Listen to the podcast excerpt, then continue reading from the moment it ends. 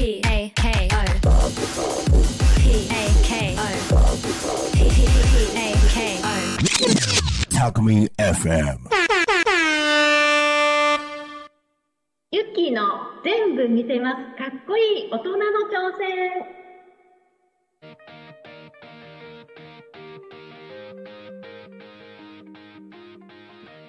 静かに。はい、皆さんこんにちは。えー、熊部ゆき子です。えー、ゆっきーと皆さんから呼んでいただいてます。今日は3回目の放送でございます。なんかね、あ、今日のゲストの小林智樹はい。なんですけれども、もうね、収録前からなんかずっと盛り上がってるよね。なんかもう、なんかテンション高めの2人で、今日はですね、また楽しくお話をお伺いしたいと思うんですが、なんと小林くんは今、大学？4年生。ねえ、ちなみに京都産業大学。いうところの大学生で、ねえ。あ、と3ヶ月ほどで社会人。そうなんです。皆さん、社会人になられるということで、もうね、就職先も決まってまして、多分、今が一番楽しい時期じゃないかなと、もう今しかないよね。今しかないということで、こう充実した毎日を送られてるそうなんですけれども、えっと、こちらのですね、番組はですね、新選組1回目に出ていただきました、えー清水よしかさんがね、主催する、えー経営者の方々が、まあ、勉強する集いの場なんですけれども、その公式チャンネルということで、今日が3回目ですね、えーゲストとして小林智樹さんに出ていただいてるんですが、どうしようかな、もう、全然緊張しないよ。大丈夫だね。大丈夫だよね。はい。そうだね。まあ、ん？はいちょっと自己紹介してもらいましょうか。はい。はい。熊部さんから紹介いただきました。え現在、大学4年生の小林智樹って言います。えっと、今は、えっと、新選組の事務局のアシスタントとして、うん今約半年ぐらいですかね、うんの方でいろいろとあの教えていただいているっていうふうな状態です。うん今日はすごいちょっとワクワクしながら、すごい、ね楽しいよね、なんか。はい、よろしくなんかあっというお願いします。間に、ね、よろしくお願いします。30分あっという間に終わってしまいそうな感じなんですけれどもね、まあ大学4年生で今もね、本当に楽しい時間を過ごしていらっしゃる小林智樹さんなんですが、まあね、新選組の公式チャンネルということで、こちらの番組スタートさせていただいてるんですけども、なんでね、小林くんが、この新選組に関わるようになったのかなっていうのをちょっと私、ふと思いまして、はい。去年の9月から。そうですね、約2年ぐらいから、ねえ、なんですが、もうね、2年ぐらい一緒になんかいるような、なんか密な時間をご一緒させていただいているような気がするんですが、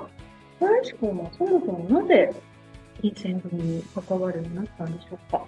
そうですね、結構いろいろと理由があるんですけど、はい普段は、えっと、まあ、えっと、第1回、第2回目から出ているうん。清水よしかさんうん。のところでいろいろと学生の事務局、学生が運営する事務局っていうのが、まあ、はい。数年前から、うん。あのやっていまして、はい。その、まあ、自分の先先代の方から、あの、まあ、自分が今ちょうどこの9月の時期がすごい大学でもいろいろ就活とかもいろいろ終わった段階で、はい。いろいろとなんかやってみたいな、挑戦してみたいなっていうことを、まあ、この方に話したところ、まあはい。その清水中さんからメートル新鮮組だったら、うん。いろいろなとかいろんなかっこいい大人が見えるぞっていうふうに勧誘を受けまして、はい。そこであの自分が、あ、ぜひっていうふうに言う言言わせていただいて、はい。現在に至ると。という感じですね。で約半年新選組。に立ってない人が多いなんですけど。なんですけれども、まあ、もう今年の3月までということでね、ちょっと短い期間にはなってしまうんですが、今ね、お話の中にありました、ある方というのは、もしかして、どれくらい正規さんですかね？テーポンですね？とても優秀な、とても大学生には思えない、あの、ちょっとね、あの、できる大学生がいて、もう今はね、もう就職はされてるんですけれども、はい。で、その方のお誘いで、この金銭組の事務局のアシスタントとして入られたということなんですけど、どうですか？毎日楽しいですか？いやー毎日刺激がありまくりで、うんもう、うん。普通の大学生じゃ絶対過ごせないような環境に身を置かせてもらってるっていうのが、すごい自分としては充実感だったりとかするので、うんうん本当にありがたいなっていうのは思いますね。ね、あの清水よしかさんが聞かれたらとても喜ばれるんじゃないかなっていうふうに、とてもね、あの、いい顔をしてお話をしていただいているので、本当に心からね、え刺激を受け、え楽しんで、え新選組に関わっていただいているんじゃないかなというふうに思うんですが、まあ、そのね、番組の名にもありますが、かっこいい大人の挑戦ということで、えー新選組、まあ、そして新選組以外の方にも、今後こちらの公式番組には、えーご出演いただこうというふうに思ってるんですけども、まあ小林くんもね、4月から社会人ということで、まあ、大人の仲間入りをされるということなんですが、そんなね、えー社会人1年生の小林くんにお聞きしたいのは、かっこいい大人の方って、どんなイメージかなっていうのをちょっとお聞きしたいんですが。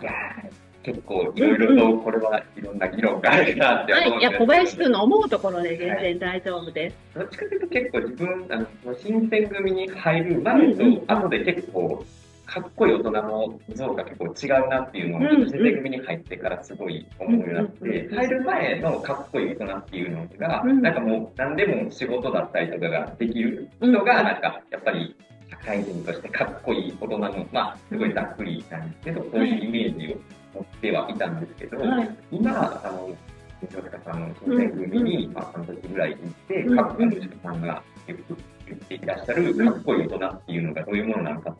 やっぱり、もう1回目の時とか、あの、にもおっしゃっていただいて、結構、泥臭く何事も挑戦を持って、何もすごい突き進んでる方、なんかそういうの、そういう方も、まあ、新選組にたくさんいらっしゃって、自分もそこのいろんな方とお話しさせていただいてる中で、あ、こんな目標だったりだとか、うんこういうことに対してずっと、あの、ごい、まあ、やみくもっていうふうな形をよく皆さんおっしゃるんですけど、うんそういうことに熱心にあの、うんやりやり続けてる方、うんそういうのがすごいかっこいい大人なんだなっていうのを、うん。この新選組に入らせてもらって、自分のかっこいい大人の像みたいなのがすごいガラッと変わったっていう感じが、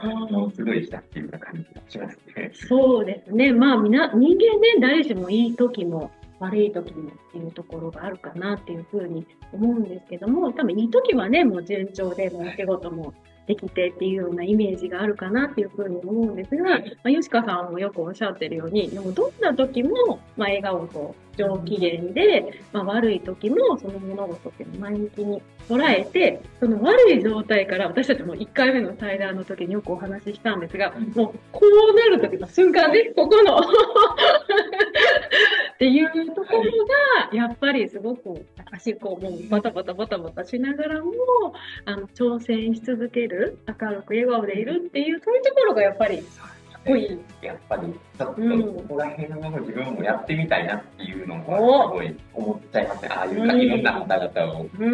ちょっとした期間で見せられて、こんだけ見られるっていうのがすうん、ごいなっていううん、うん、思いまうん。したね。まあね、今もね、ほんと4月に向けて、まあいい時間を過ごしながら、はい。こうもう、今しかない時間を過ごし、で4月からワクワクね、ね。まあドキドキしながら、まあ過ごされてるかなっていうふうに思うんですけど、まあ話せる範囲で全然大丈夫なんですが、はい。小林くんは4月からどんな会社にお勤めしたい、お勤めされるんでしょうか？そうですね。うん。まあ、一言で言えば、あのうん人材業界。で、まあ、はい。よくあるのが、まあ、人材の派遣だったりだとか、紹介業っていうのの仕事に必要なことになりまして、はい。まあ、当分の間は派遣として、まあ、なんか販売職だったりだとか、もしくはコールセンターの仕事だったりとか、うん。まあ、いろいろと職種がまたここによって変わるんですけど、当分の間は販売職として、まあ、はい。最初は派遣、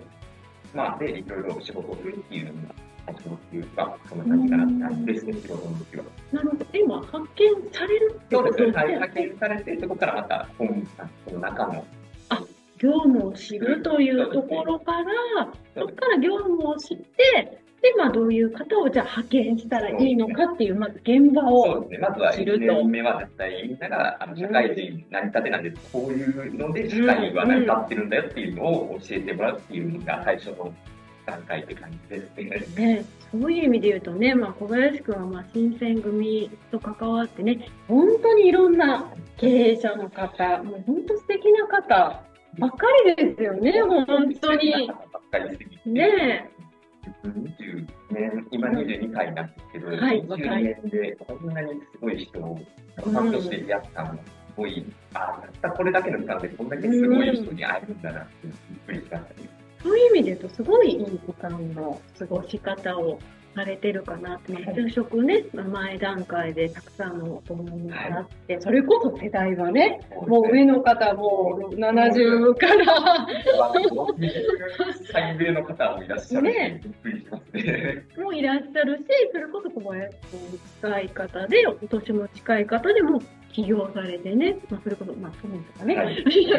い、るんですけどもね、あの、本当に若い方もいらっしゃる中で刺激を受けて、まあ、いろんな考え方、まあ、吉川さんからも多くのことを学ばれてるというふうに思うので、まあ、土台はもうある程度できてるのかなって思うんですけど、なんかもう、なんだろうな、まあ、いろんなこと、まあね、いいことも悪いこともあるから、まあ、それをなんかこう前向きに笑顔で、こう、さらっと、えー流してですね、いい大人の、まあ、それこそね、こちらの、えータイトル、ラジオ番組の、あ、あのタイトルにもありますように、かっこいい大人の挑戦ということで、いろんなね、挑戦をされて、あの、どんどんどんどん成長されていかれるんじゃないかなと、まあ、非常に楽しみいや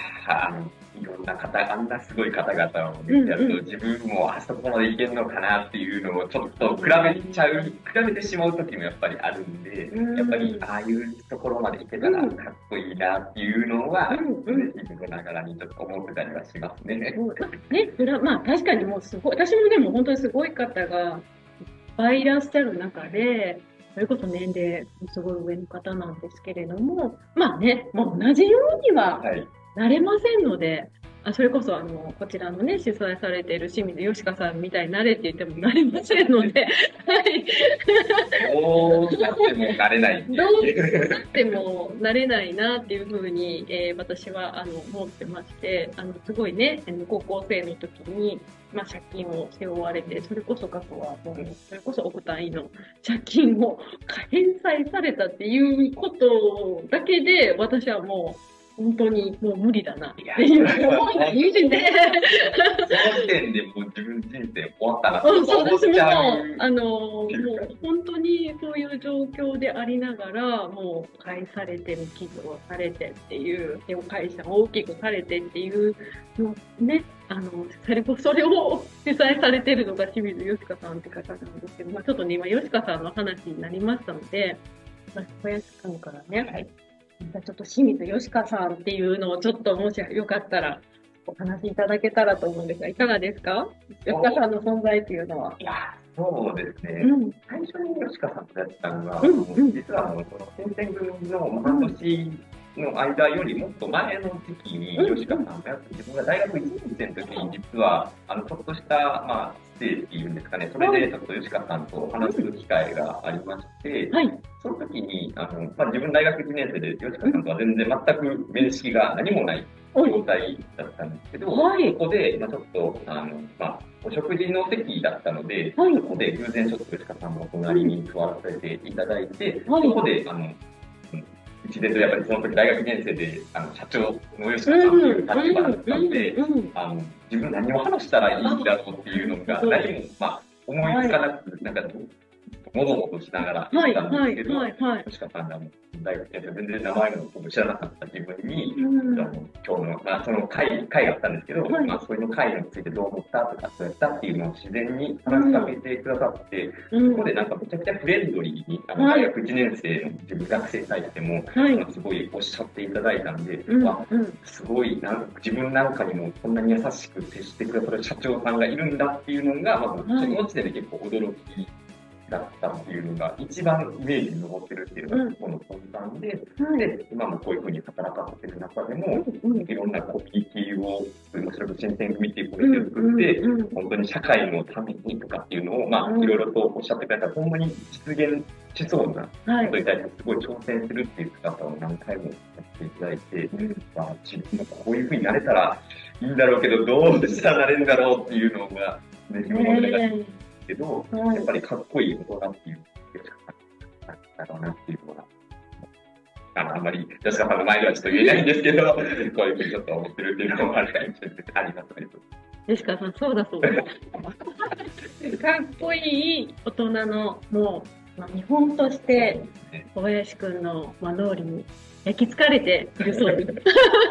結構恥ずかしいですね。いやいやいやいやいやいや、多分ね、吉川さん的にはすごくこう嬉しく思っていらっしゃるんじゃないかなっていうふうに思いますし、こういうふうに吉川さんとしてもやっぱりこう、まあ、世代が離れた方々にも、若い方にも、そういうふうに自分があの学んできたことだったり、それから経験してきたことっていうのをまあお伝えしていって、その社会でね、こう揉まれながらも、やっぱり人間力っていうのをま高めてほしいっていう思いがあって、多分それね、えー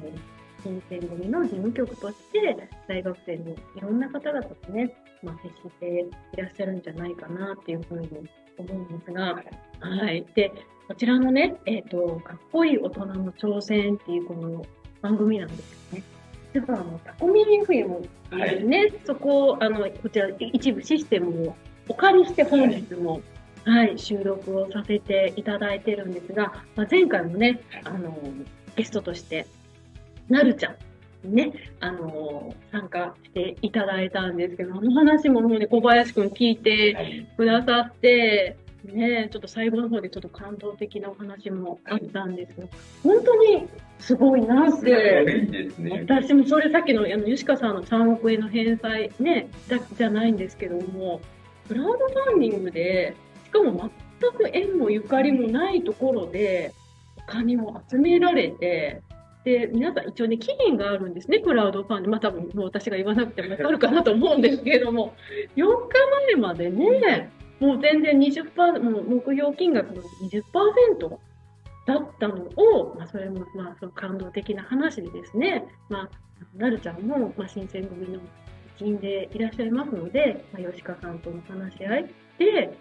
そんな状態でいいのかと。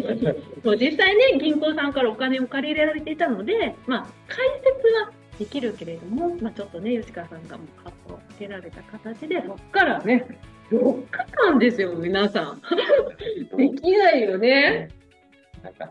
小説とかでもできないよううドラマ、ドラマですかっていうような感じで、私はこの間お話を聞かせていただいていたので、もう本当に今ちょっとね、再度あの感動という意味で、まだね、2回目の放送を聞かれてない方に、ちょっとね、ぜひ、この辺のストーリーっていうのを聞いていただいて、やっぱりこう、ここのね、もうここのもうもがいてるこの、うそうふってなってるところから、やっぱりいろんな刺激、まあ、吉川さんだったり、他のね、いろんな仲間たちの刺激を受けて、こういう風に上がっていかれるっていうところを、皆さんね、経験されてるので、まあ、今後ね、どんどん素敵な方、そして新選組にまだ関わってない方でも、まあ、素敵なね、経営者さんとか、あの、素晴らしいあの生き方をされている方っていうのは、たくさんいらっしゃるので、ここでこう、あの、巻き込んで、で、いいね、あの、番組にちょっとしていきたいなっていうふうに私は思ってるんですけれども、まあ、それこそ全世代の方に聞いていただきたいなっていうふうに思いますし、ちょっと私こういうふうにあの、お着物を、ちょっとね、ありがとうございます。させていただいているんですが、ちょっとね、お仕事は社会保険労務士という、えー形でですね、えー経営者さんに働くに関する、まあ、いろいろな法的なアドバイスをさせていただくお仕事をしているんですけれども、まあ、ちょっとね、着物業界も本当にもうなかなかね、着物を着ている方っては少ないんですが、本当にもう素晴らしい伝統文化なので、やっぱり着物に関わる方って、やっぱりこう、ずっと100年先も続けてきてほしいということでですね、なんとか着物を広めてほしいということでですね、依頼されましてですね、ちょっと私はスーツ代わりにあ着物を着て、あの、顧問先に行ったりだとか、それとかまあ、応援依頼があったらこういう形で、はい、お着物を着せさせていただいたりだとか、まあちょっとね、まあこういう対談させていただくときも、お着物を着てね、着物っていいな。ちょっとね、半分しか出てないんで、ちょっとわかりづらいかもしれないんですけど、ちょっとね、そういう発信もしていきたいなということで、まあ着物を着ている理由っていうのがそれなんですけど、ちょっとだけじゃ小林くんに聞くと。着物どうですか？そうですね。着物やっぱり、うんまあ男性なんで、なんかあんまり着物はなんか女性の方がやっぱり華やかなイメージっていう決まってるんうんで、うん。なんか、だからなんかお祭りとかでなんか着てる方もいらっしゃったんですけど、やっぱりなんか幼少の頃はなんかよく着てる方多いかなと思って、今は全然着てる方がなんか少ないなっていうイメージありますね、着物ですよね。なので、まあね、小林くんまだ20代のお若い方なんですけども、やっぱりこう、着てる方いると、やっぱりちょっといいな、あ、華やか。で もなんか、やっうんうんぱりちょっとこっちイメージもあなんかそうだよね。かっていうふうにあんまり考えたことが全然ないものっていう感じになって、はい。そうですね。うん。うん。とか何回かうん。いろいろさせていただいたん。ですけど、やっぱすごい華やかだなとか、綺麗だなっていうのはやっぱり思う。いえいえいえ、まあね、まあそういうふうに、まあ若い方でもね、まあなかなかね、まあ着物っていうのはそん。な安いものではないので、まあ敷居が高いとかっていうのもあるん。ですけども、やっぱ着物に関わる方もね、やっぱりちょっとなるべく多くの世代の方に着てほしいということで、本当にいろん。な取り組みをされているので、今後ね、この新選組にはそういう着物に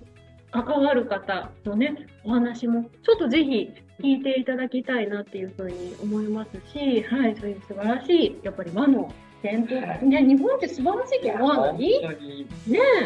自分京都、初めて京都の大学にいたんで、それこそ本当にもう和の文化っていうのはすごいいいっていうのはもう嫌嫌顔でも知ってるので、そうだよね。はい。うん。私はまた、その生まれ変わったらまた日本に出として生まれたいなっていうふうに思いますし、以外考えられない。いや、そう私しか以外考えれないなっていうふうに思ってるし、さっきもね、お祭りっていうお話出てきましたけど、京都といえばね、祇園祭りとかっていうのがあるし、もうあれもね、それこそもうずーっと続いて、もう伝統として、あのね、あの引き継がれていかれてるものですし、まあ、着物だけじゃなくて、まあ、いろんなね、伝統文化っていうのありますし、まあ、今ね、もう被災して大変なとこになってる、まあ、能登とかも、輪島塗だなんだかんだって、それこそね、あの伝統文化っていうのを変えていっていますので、まあそういったところもね、あの、いろんな業種の方に出ていただきたいなと思ってるので、本当にこうご期待って、またハードル上げましたね。ハードルが上がってしまったんですけどね、せっかくね、このタコミン FM のなるちゃんがね、あの、ご用意していただいて、システムを利用させていただけたら、これもね、あの、吉川さんの、あの、新選組を主催されている清水吉川さんのね、お力で、こういった形の番組が持てるようになり、ね、3回目のゲストとして、小林さんにね、ごゲストに出てきて、出てきていただいてるんですが、まあね、本当にもう20代の若い方にもね、ぜひこの番組見ていただきたいなっていうふうに思うので、ぜひあの、本当にね、あの、20代とは思えない、あの、落ち着きもありますし、冷静な、私も20代、どんな20代だったらみたいな、ちょっともう本当に、あの、比べるのがですね、申し訳ないような形で、しっかりされてるのかなっていうふうに思うんですけれども、あ、じゃあもうね、あと残り少ない時間なの。ね、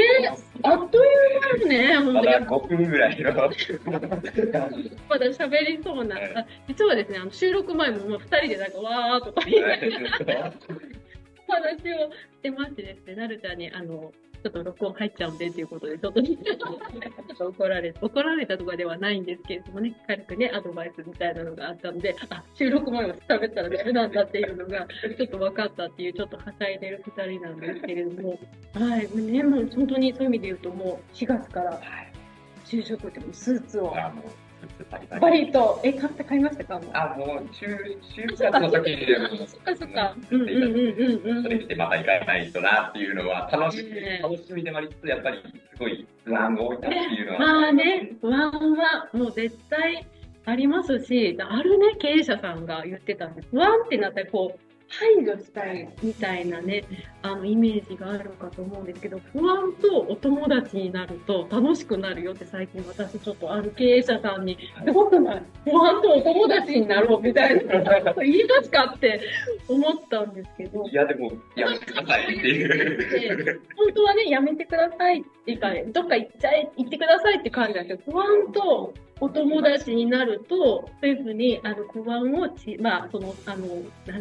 友達だともうなんかもっと前向きになるっていうか、まあ、すべてのことに前向きになれるっていう、多分ね、そういうことをおっしゃりたかったかなっていうふうには思うんですけど、まあ、そういう意味で言うと、そういうふうに、私の周りにも本当に素敵な経営者さんの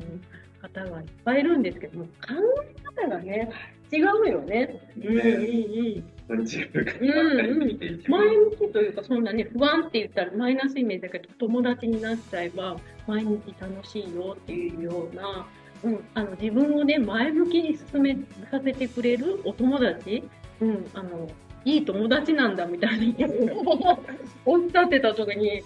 ぱり考え方が違うのかな。っね。ていうようなね、うーん、ことをおっしゃっていたので、まあね、そういったね、まあ皆さん格言みたいなのも、あ、そうや、格言っていうのはちょっとありましたけれども、小林くんが、あの、いつも自分の中にある、なんか、座右の銘みたいなのってありますか？わあ、あるにはあるんですうん、けど、うん、言っちゃおう、言っちゃおう。四字熟語であんまり聞いたことがないようななんでしょう？けど、はい。陰徳音痴っていう言葉がありまして、あの漢字で書くと影にはい。徳で、はい。音あのまあ音をあの音、うんうん音っていうまあなんていうんでし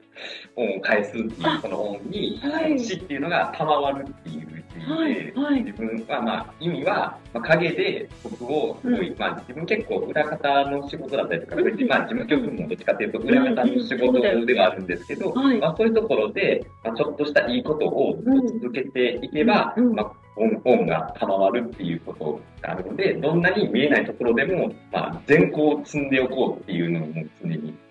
伝えながらやってるっていうのが、ちょっとずっと自分の中で勝手に思ってるものではあるんですけど、うん今は自分はそれを思いながら、はいまあ、こういう新選組の活動だったりとかっていうのをやらせてもらってって感じですね。素晴らしいですね。知りませんでした。陰徳恩師というそうで、やっぱりだ誰か見てるということですね。すね、誰かが。誰かが、よく言いますよね。あの、一生懸命やってるところを、誰かが見てて手を抜かないとか、ね、一生懸命やるとか、そういうのってやっぱり心打つよね。そうですね。ね、ね、ね。でも実際やってたら本当にいろいろなところで、あの、オン、オンっていう言い方もあれですけど、うんいろいろと、まあ、曲がどんどん自分の中で本当に新選組とかはもう一番いい例かなって思うぐらい本当に賜ってるんで、本当に。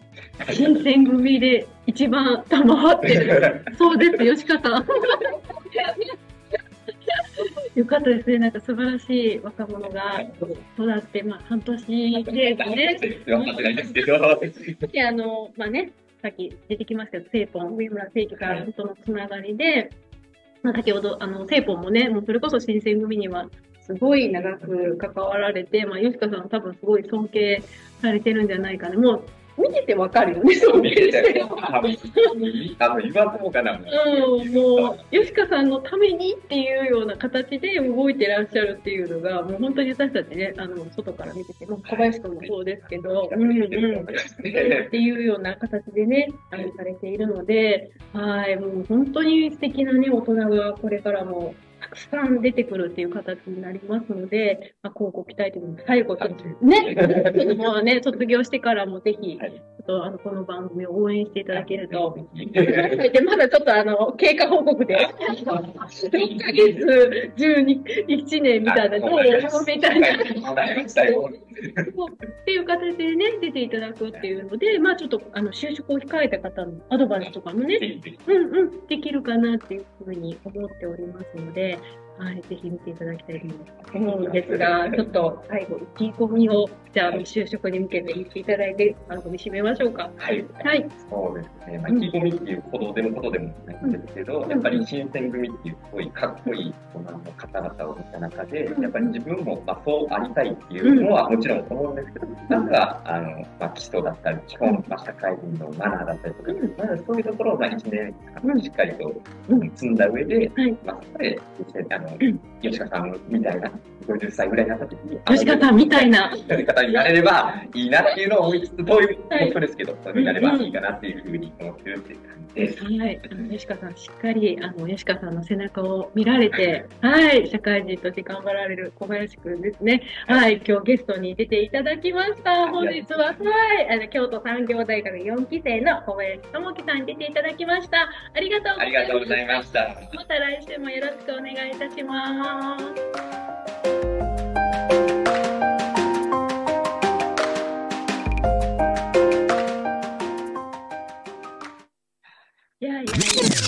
Alchemy FM.